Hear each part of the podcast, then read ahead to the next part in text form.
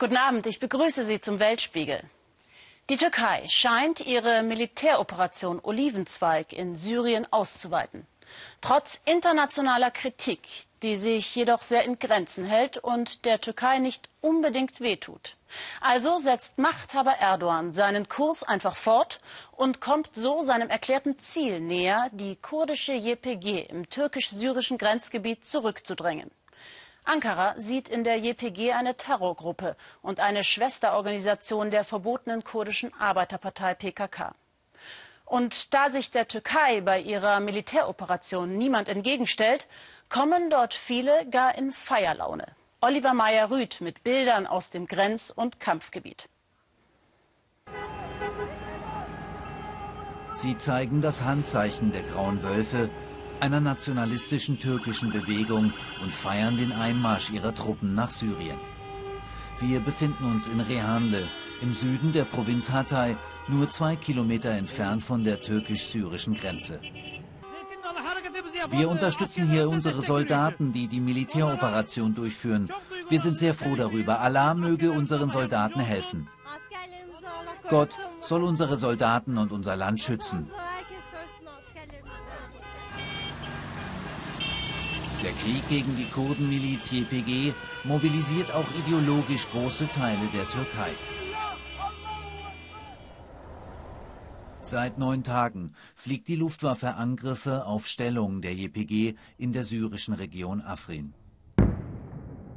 Türkische Haubitzen und Panzer feuern unentwegt von der Türkei aus Richtung Syrien. Ankara sieht die JPG und ihre politische Organisation PJD als syrischen Arm der als Terrororganisation eingestuften PKK. Zwischen schwerem Kriegsgerät ein geschlachtetes Schaf. Al-Payid, der in Deutschland im Allgäu aufgewachsen ist, erklärt uns, was das soll. Unser Glaube, unser Islamglaube, das ist so, dass wir jedes Mal halt, wenn wir Lamm schlachten für unsere Soldaten, dass es von unserem Herrn, von unserem Gott anerkannt wird.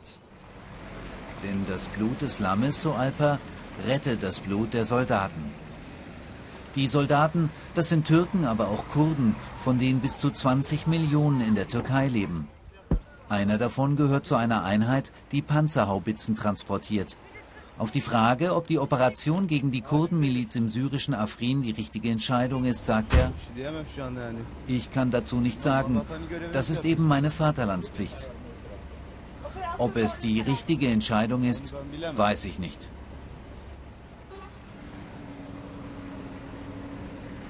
Al-Payid gehört zu einer Hilfsorganisation, die sich um syrische Kriegsflüchtlinge und Kriegsversehrte kümmert.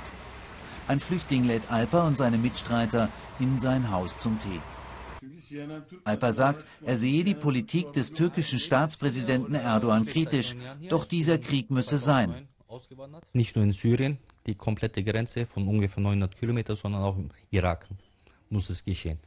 Sonst wird Türkei keine Ruhe haben von der PKK und PED.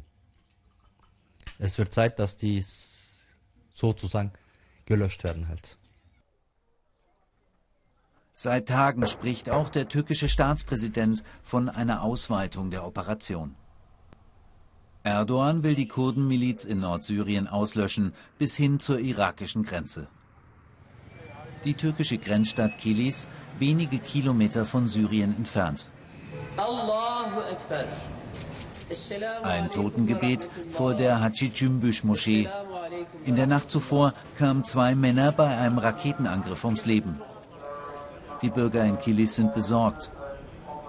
Vor fast zwei Jahren feuerte der sogenannte Islamische Staat Raketen auf die Stadt. Jetzt wiederholt sich der Albtraum.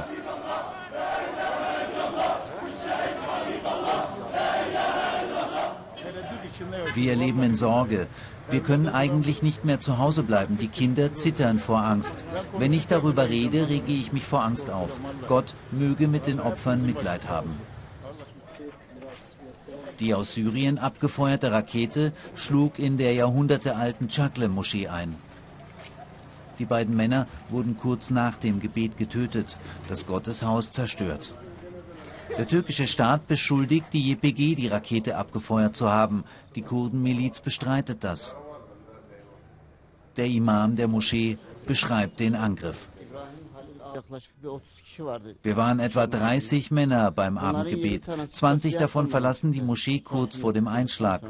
Als wir zu den Schuhen gehen, ich wollte schon meinen Umhang ablegen, explodiert es. Alles wird dunkel. Eine große Staubwolke. Zwei Minuten lang können wir kaum atmen. Als ich dann zu mir kam, dachte ich, raus hier.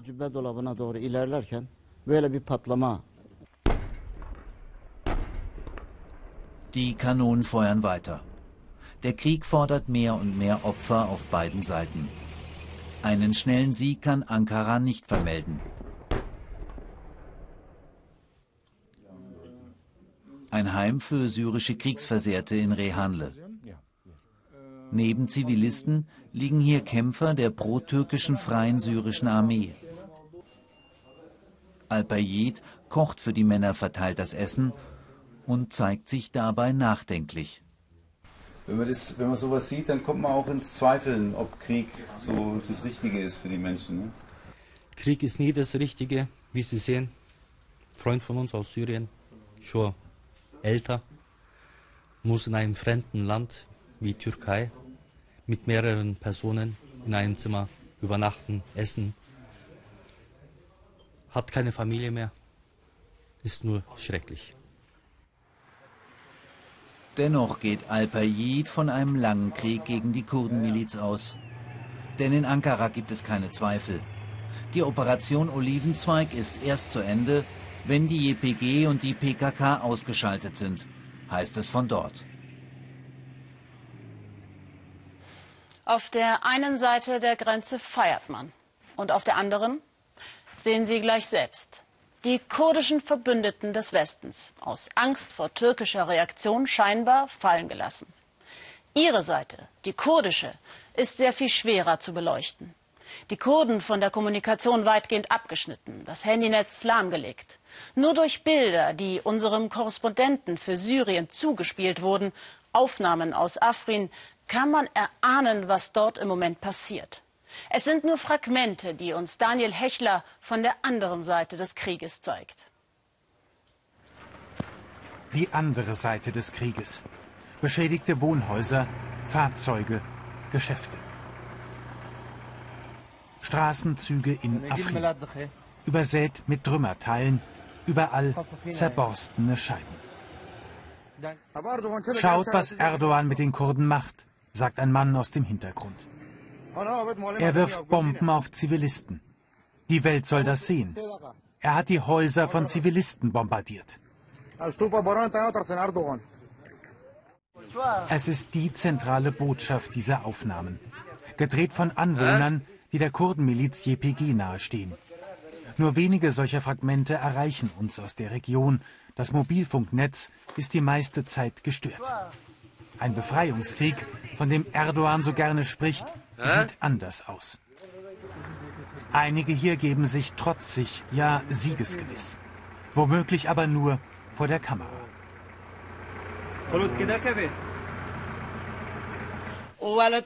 Wir haben keine Angst vor Erdogan. Er kann machen, was er will. Wir bleiben da. Er soll sich um sich selbst kümmern. Ein Haus in Trümmern. Kampfjets hätten es getroffen, sagt die JPG mitten im Zentrum der Stadt Mabati, nördlich von Afrin. Sechs Menschen seien dabei ums Leben gekommen, Flüchtlinge aus Idlib, die hier Zuflucht gesucht hätten. Überprüfen lässt sich das nicht. Hier leben nur Zivilisten. Es gibt keine Truppen oder ähnliches. Wir sind ein friedliches Volk, das in Sicherheit leben will. Hier hat eine Familie den Tod gefunden. Von einem Tag auf den anderen. Ihr Haus wurde getroffen. Wir haben sie aus den Trümmern gezogen und für immer verloren. 30 Zivilisten sollen in dem Krieg schon gestorben sein, meldet die syrische Beobachtungsstelle für Menschenrechte. Ganz genau aber weiß das niemand. Nur so viel ist sicher, täglich werden es mehr. Bilder von heute Morgen. Ein verletztes Kind wird in der Klinik von Afrin behandelt. Angeblich Opfer der jüngsten Offensive türkischer Einheiten eines von mehreren, wie es heißt. Etliche solcher verstörenden Aufnahmen, teils schwer verletzter Kinder, erreichen uns in den vergangenen Tagen. Ich heiße Fadi, sagt dieser Junge aus Majana. Ich bin zehn Jahre alt. Seit Beginn der Offensive wurden hier schon 61 Verwundete behandelt, sagt der Klinikchef. Einigen hätten sie nicht mehr helfen können. Es sind zu viele Verwundete. Das macht uns Probleme. Wir haben nicht genug Medikamente. Wir versuchen das Beste, aber haben einfach nicht die Mittel. In solchen Kellern suchen Menschen Schutz vor den Bomben. Ein Leben in Angst. Immer wieder seien Einschläge zu hören, erzählen uns Aktivisten in Afrin. Die JPG aber will lieber Geschichten todesmutiger Kämpfer erzählen, mit bizarren Aufnahmen wie dieser. Auch wir Frauen tragen Waffen. Wenn wir sterben, dann für unsere Heimat. Wir werden sie mit unseren Waffen verteidigen. Das ist eine Ehre für uns. Aus solchen Puzzleteilen ergibt sich ein anderes Bild vom Krieg, anders als das von Präsident Erdogan, der versprach, Zivilisten zu schonen, ja zu befreien. Die Operation Olivenzweig, so scheint es, sie wird zum schmutzigen Krieg. In Berlin begrüße ich jetzt den Sicherheitsexperten Professor Markus Keim von der Stiftung Wissenschaft und Politik. Professor Keim. Guten Abend. Wie, guten Abend. Wie schätzen Sie die Lage der Kurden in den Gebieten um Afrin überhaupt ein? Sehr schwierig zu sagen. Äh, es gibt keine gesicherten Informationen. Die sicherste Quelle sind die Vereinten Nationen. Und die haben, glaube ich, am Freitag war es, darauf hingewiesen, dass 5000 äh, äh, Flüchtlinge sich in Gang gesetzt hätten aufgrund der Kampfhandlungen. Das scheint mir allerdings nur eine Momentaufnahme zu sein, weil Afrin, das muss man immer wieder betonen, ist von 200.000 Einwohnern, die in Friedenszeiten dort gewohnt haben, aufgrund einer vorhergehenden Flüchtlingsbewegung auf über eine Million Einwohner angewachsen. Das heißt, äh, die humanitäre Situation könnte sich deutlich verschlechtern. Erdogan hat erklärt, dass er seine Offensive über Afrin hinaus ausweiten will. Inwiefern könnte dies früher oder später zu einer Konfrontation dann mit den Amerikanern führen? Das äh, deutet sich ja seit äh, Tagen äh, an und war ja auch Gegenstand des Telefongesprächs zwischen Präsident Trump und Präsident Erdogan. Etwa 80 bis 100 Kilometer von östlich von Afrin befindet sich der nächste Teilkanton, nämlich Manbij, wo amerikanische Spezialkräfte stationiert sind. Äh, es gibt auch keine Planung, diese abzuziehen. Und sollte die türkische Armee weiter ostwärts vorstoßen, droht in der Tat eine unmittelbare militärische Konfrontation zwischen der Türkei und den USA. Und wenn es keine militärische ist, dann spitzt es zumindest die politische Konfrontation, die wir in den letzten Tagen ja auch gesehen haben, weiter zu. Und welche Rolle spielen die Russen, die sich insgeheim ja als Sieger im Syrien-Konflikt sehen? In der Tat, Russland verfolgt mehrere Ziele. Eins davon ist faktisch erreicht, nämlich eine Stützung von Präsident Assad, der äh, zum Zeitpunkt des russischen Eingreifens im September 2015 militärisch mit dem Rücken an der Wand stand, jetzt de facto den Bürgerkrieg gewonnen hat und äh, Russland äh, sichert sich seine Stellung für ein Nachkriegssyrien im politischen Sinne wie im militärischen Sinne und nutzt zudem die Gelegenheit, äh, aufgrund der Tatsache, dass man die, äh, den, das türkische Vorgehen abgesegnet hat, es hat Absprachen zwischen der Türkei und Russland zu, gegeben, ein Keil zwischen die Türkei und äh, Washington zu, äh, zu setzen und damit die Türkei von den USA weiter zu entfernen. Wissen Sie, welche deutschen Waffen, ein ganz aktuelles Thema, hier auf beiden Seiten zum Einsatz kommen? Also in den letzten Tagen ist ja schon viel berichtet worden und dem habe ich eigentlich wenig hinzuzufügen über die Leopard 2 Panzer, die, äh, von denen ja auch viele Bilder überbracht worden sind. Diese haben bei der militärischen Offensive allerdings nur eine geringe Rolle gespielt. Äh, das ist im Beitrag ja auch deutlich geworden. Die weit überwiegende Zahl des, äh, der, der Angriffe ist von Artilleriefeuer bzw. von der türkischen Luftwaffe vorgetragen worden. Und es gibt immer wieder Berichte, dass auf kurdischer Seite eben Milan-Abwehr, Panzerabwehrraketen, die an die Kurden im Nordirak geliefert worden sind, äh, ihren Weg in, nach Nordsyrien gefunden hätten. Das sind allerdings unbestätigte Berichte. Vielen Dank nach Berlin, Herr Professor Keim. Gerne.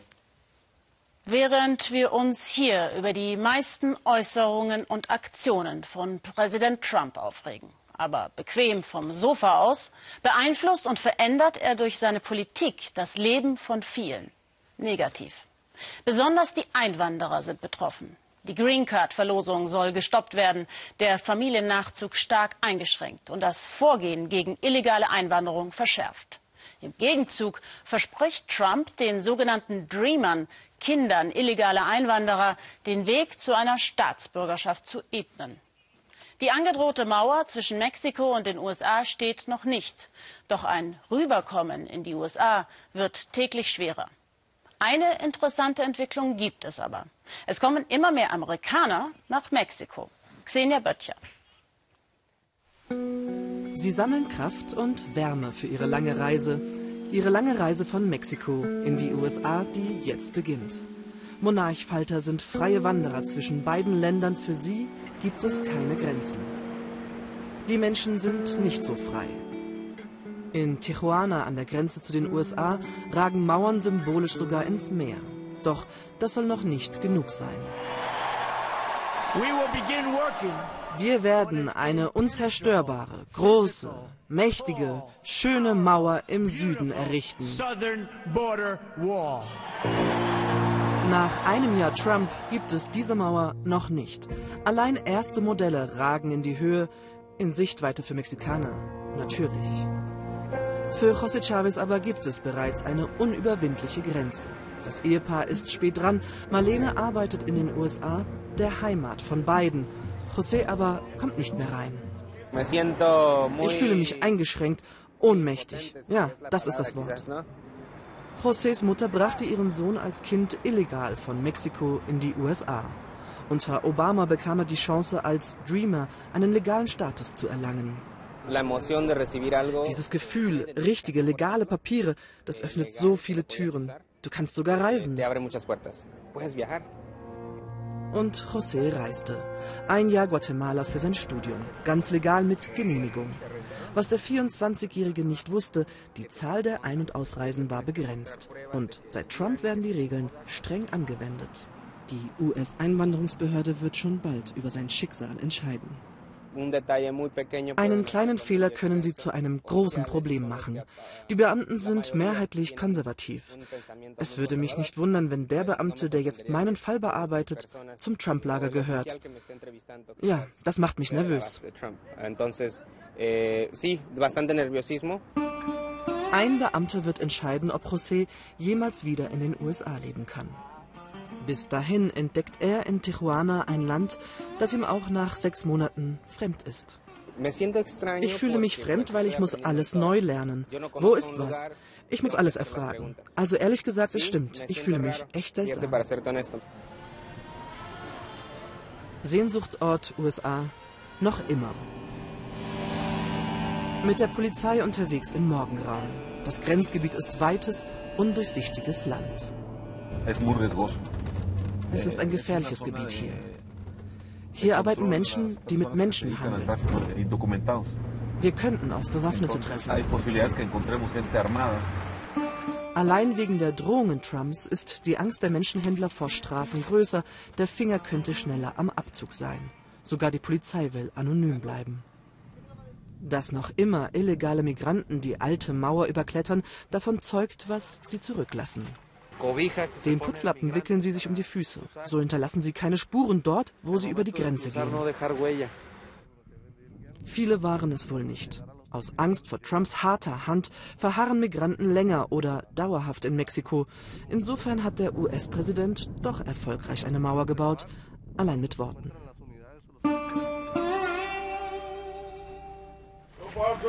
Stopp, keine Bewegung. Alles gut, wir sind es, eure Kollegen. Nun, auch US-Amerikaner sind auf der Suche nach einem besseren Leben und sie ziehen deshalb nach Mexiko. Nur auf sie warten keine Polizisten, keine Schleuser, sondern Michael Nuschke. Er wirbt für ein Leben in Ajijic, Mexiko. Niedrige Lebens- und Medizinkosten, prima Klima das ganze Jahr, ein kleines Paradies.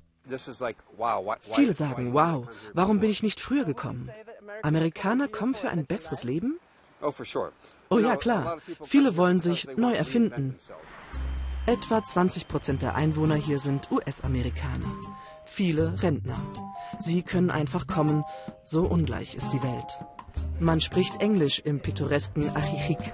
Multikulti korrigiert Michael, dass sich Amerikaner auch anpassen, ist ihm wichtig zu betonen. Es braucht die richtige Einstellung, die eines Entdeckers und nicht eines Eroberers.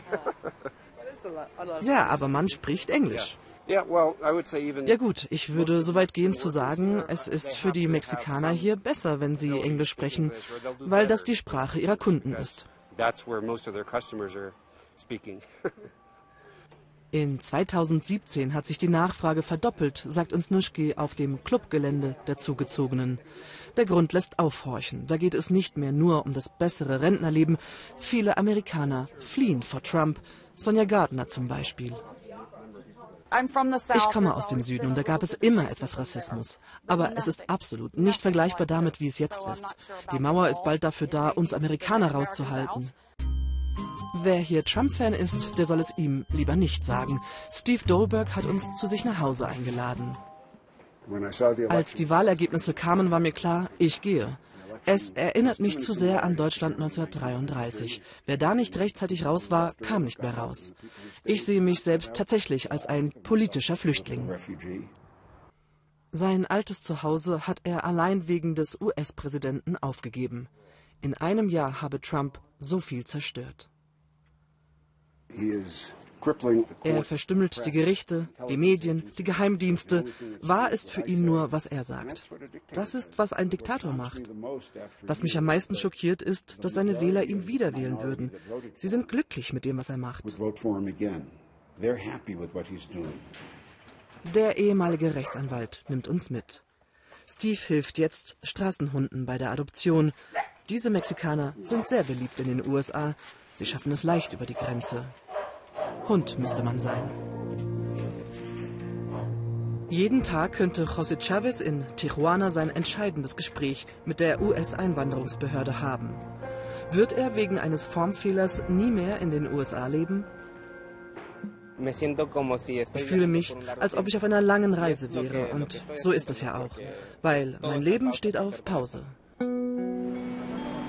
Es heißt, eine hohe, undurchlässige Mauer könnte auch die einzigartige Reise der Monarchfalter beenden. Den Schmetterlingen, die als Beschützer gelten für all diejenigen, die ein neues, besseres Leben suchen, sei es in Mexiko oder in den USA. Frankreichs Präsident Emmanuel Macron legt ein atemberaubendes Tempo mit seinem Reformprogramm vor. Auch für die Banlieues, die vernachlässigten Vorstädte. In Grigny, vor den Toren von Paris, hat unsere Frankreich-Korrespondentin Sabine Rau einen ungewöhnlichen jungen Mann getroffen. Gigi Diarra. Er liebt seine Banlieue. Und er hat sich nicht in den Strudel von Gewalt und Drogen ziehen lassen. Nein, er kämpfte um eine Ausbildung und um einen Weg in eine gute Zukunft. Mit Erfolg. Start in Paris. Opulente Metropole, breite Boulevards, Synonym für Wohlstand und Weltbürgertum. Nur wenige Autokilometer entfernt. Die Banlieue Grigny, uniforme Sozialarchitektur, öde Leere. Gigi kurft mit seinem alten Auto durch die Vorstadt. Er ist hier aufgewachsen, er ist hier zu Hause. 60 Prozent Arbeitslosigkeit, Schulabbrecher, Drogenhandel, Schlagzeilen. Gewalt zwischen Jugendlichen und der Polizei. Das ist sein Thema als junger Filmemacher. Die Tristesse, das schlechte Image, es stört ihn nicht. Das ist wie ein Kokon hier, der einen schützt. Jeder kennt sich. Ich hänge an meiner Stadt. Sie hat aus mir gemacht, was ich bin. Trotz Szenen wie dieser. 2016. Jugendliche haben Molotow-Cocktails in ein Polizeiauto geschleudert. Es gibt Schwerverletzte. Die Gewalt in den Vorstädten. Frankreich ist schockiert und ratlos. Sie sind mit dieser Gewalt groß geworden. Gigi und Lockman sind Freunde seit Kindertagen.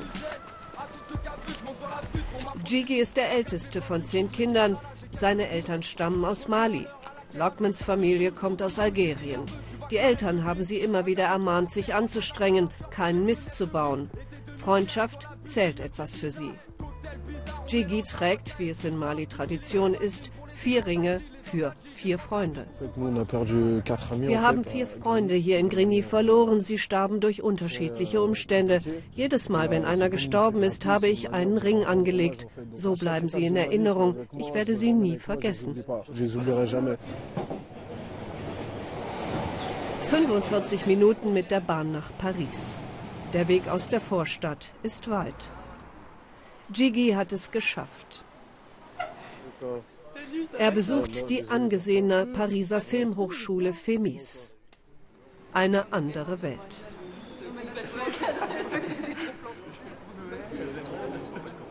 Gigi hat ein Stipendium. Alle großen französischen Filmemacher haben hier gelernt. Im Schneideraum mit zwei Kommilitonen. Letzte Korrekturen an seinem Film. Es geht um Greny, es geht um Gewalt.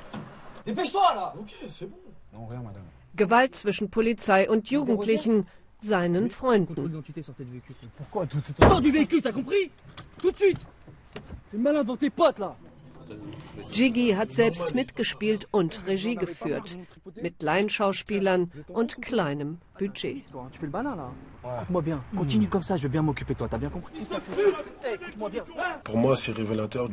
Es geht um die Zustände in Frankreich. Ich habe solche Situationen miterlebt, bei mir zu Hause. Ich war Augenzeuge solcher Übergriffe der Polizei, seit ich klein war. Und das wollte ich zeigen. Zurück in Grigny. Die Gewalt und die Misere in der Banlieue kennen Sie alle. 50 Prozent gehen ohne Abschluss von der Schule. Hier bekommen sie eine zweite Chance. Im Ausbildungszentrum lernen die Jungs aus den Vorstädten Glasfaser löten. Später können sie Elektrotechniker werden. In dieser Region gibt es nicht so viele Unternehmen, die jungen Leuten die Chance geben, sich weiterzuentwickeln. Hier hat man uns die Hand gereicht, da müssen wir unser Bestes geben. Philipp Rio ist Bürgermeister hier und Kommunist. Noch im Wahlkampf hat er zusammen mit 150 anderen Bürgermeistern einen Aufruf an Macron gestartet, einen Appell, endlich die Probleme in den Vorstädten anzupacken und nicht zu warten, bis es wieder knallt. Arbeit, Ausbildung, Sicherheit. Der Appell von Grigny hat landesweit Schlagzeilen gemacht. Ich habe zu Macron gesagt, sind Sie sich bewusst, dass das hier historisch ist? Zum ersten Mal treffen Bürgermeister einen Präsidenten, bevor es wieder explodiert. Sie müssen etwas unternehmen, Herr Präsident, in den Banlieues. Und Präsident Macron hat ihnen versprochen, etwas zu unternehmen. Ein Programm für bessere Schulen, mehr Prävention, bessere Polizei. Gigi ist öfter hier. Den Sozialarbeiter kennt er seit vielen Jahren. Sie diskutieren oft darüber, was sich ändern muss. Wird Macron etwas bewegen? Armand ist skeptisch. Non, je ne crois pas. Nein, das glaube ich nicht, wirklich nicht. Er ist weniger negativ den Leuten hier gegenüber eingestellt, das stimmt schon, aber er ist nicht bereit, genug Geld zu geben für das, was er versprochen hat.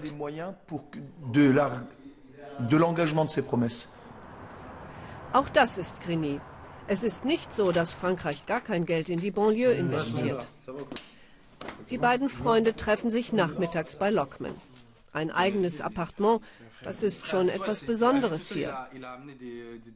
Gigi wohnt noch bei seiner Familie. Lockman arbeitet als Informatiker in einem großen französischen Unternehmen.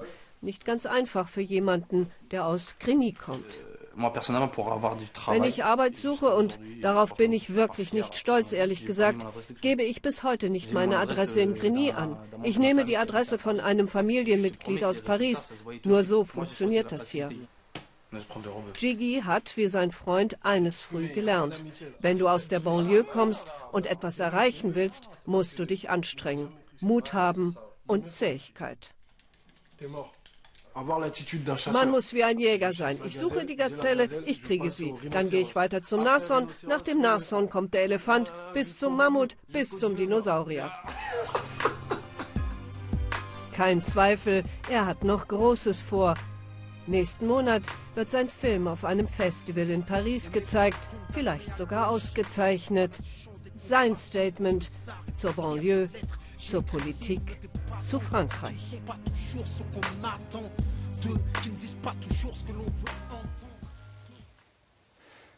Seit 70 Jahren gibt es in Indien, der größten Demokratie unseres Planeten, keine Kasten mehr. Offiziell.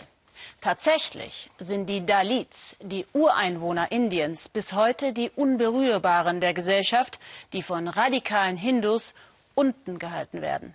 Sie machen die Schmutzarbeit für die höheren Kasten. Und was für eine Schmutzarbeit. Gerade die jungen Dalits aber werden selbstbewusster, demonstrieren und fordern ihre Gegner offen heraus. Peter Gerhardt.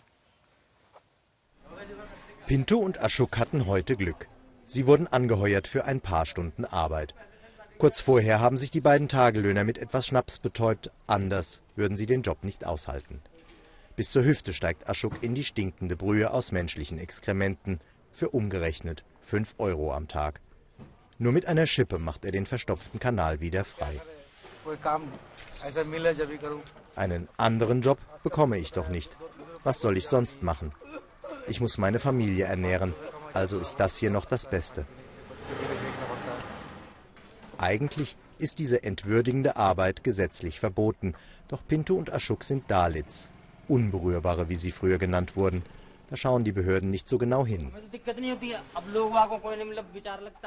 Viele Menschen denken, es sei ein Scheißjob. Ich finde das nicht. Wir reinigen auch Latrinen mit bloßen Händen. Wie soll es denn auch sonst gehen, wenn die verstopft sind? Für uns ist das ein Brot- und Butterjob. Die Arbeit ist gefährlich. In größeren Sickergruben wird die Luft oft knapp. 300 Kanalreiniger sind in Indien letztes Jahr erstickt oder im Abwasser ertrunken. Inder aus den höheren sozialen Schichten scheren sich wenig um das Schicksal der Dalits. Rücksicht nimmt sowieso keiner. Im 4000 Jahre alten Kastensystem der Hindus stehen die Dalits auf der untersten Stufe. Noch immer obwohl das Kastenwesen seit 70 Jahren offiziell abgeschafft ist.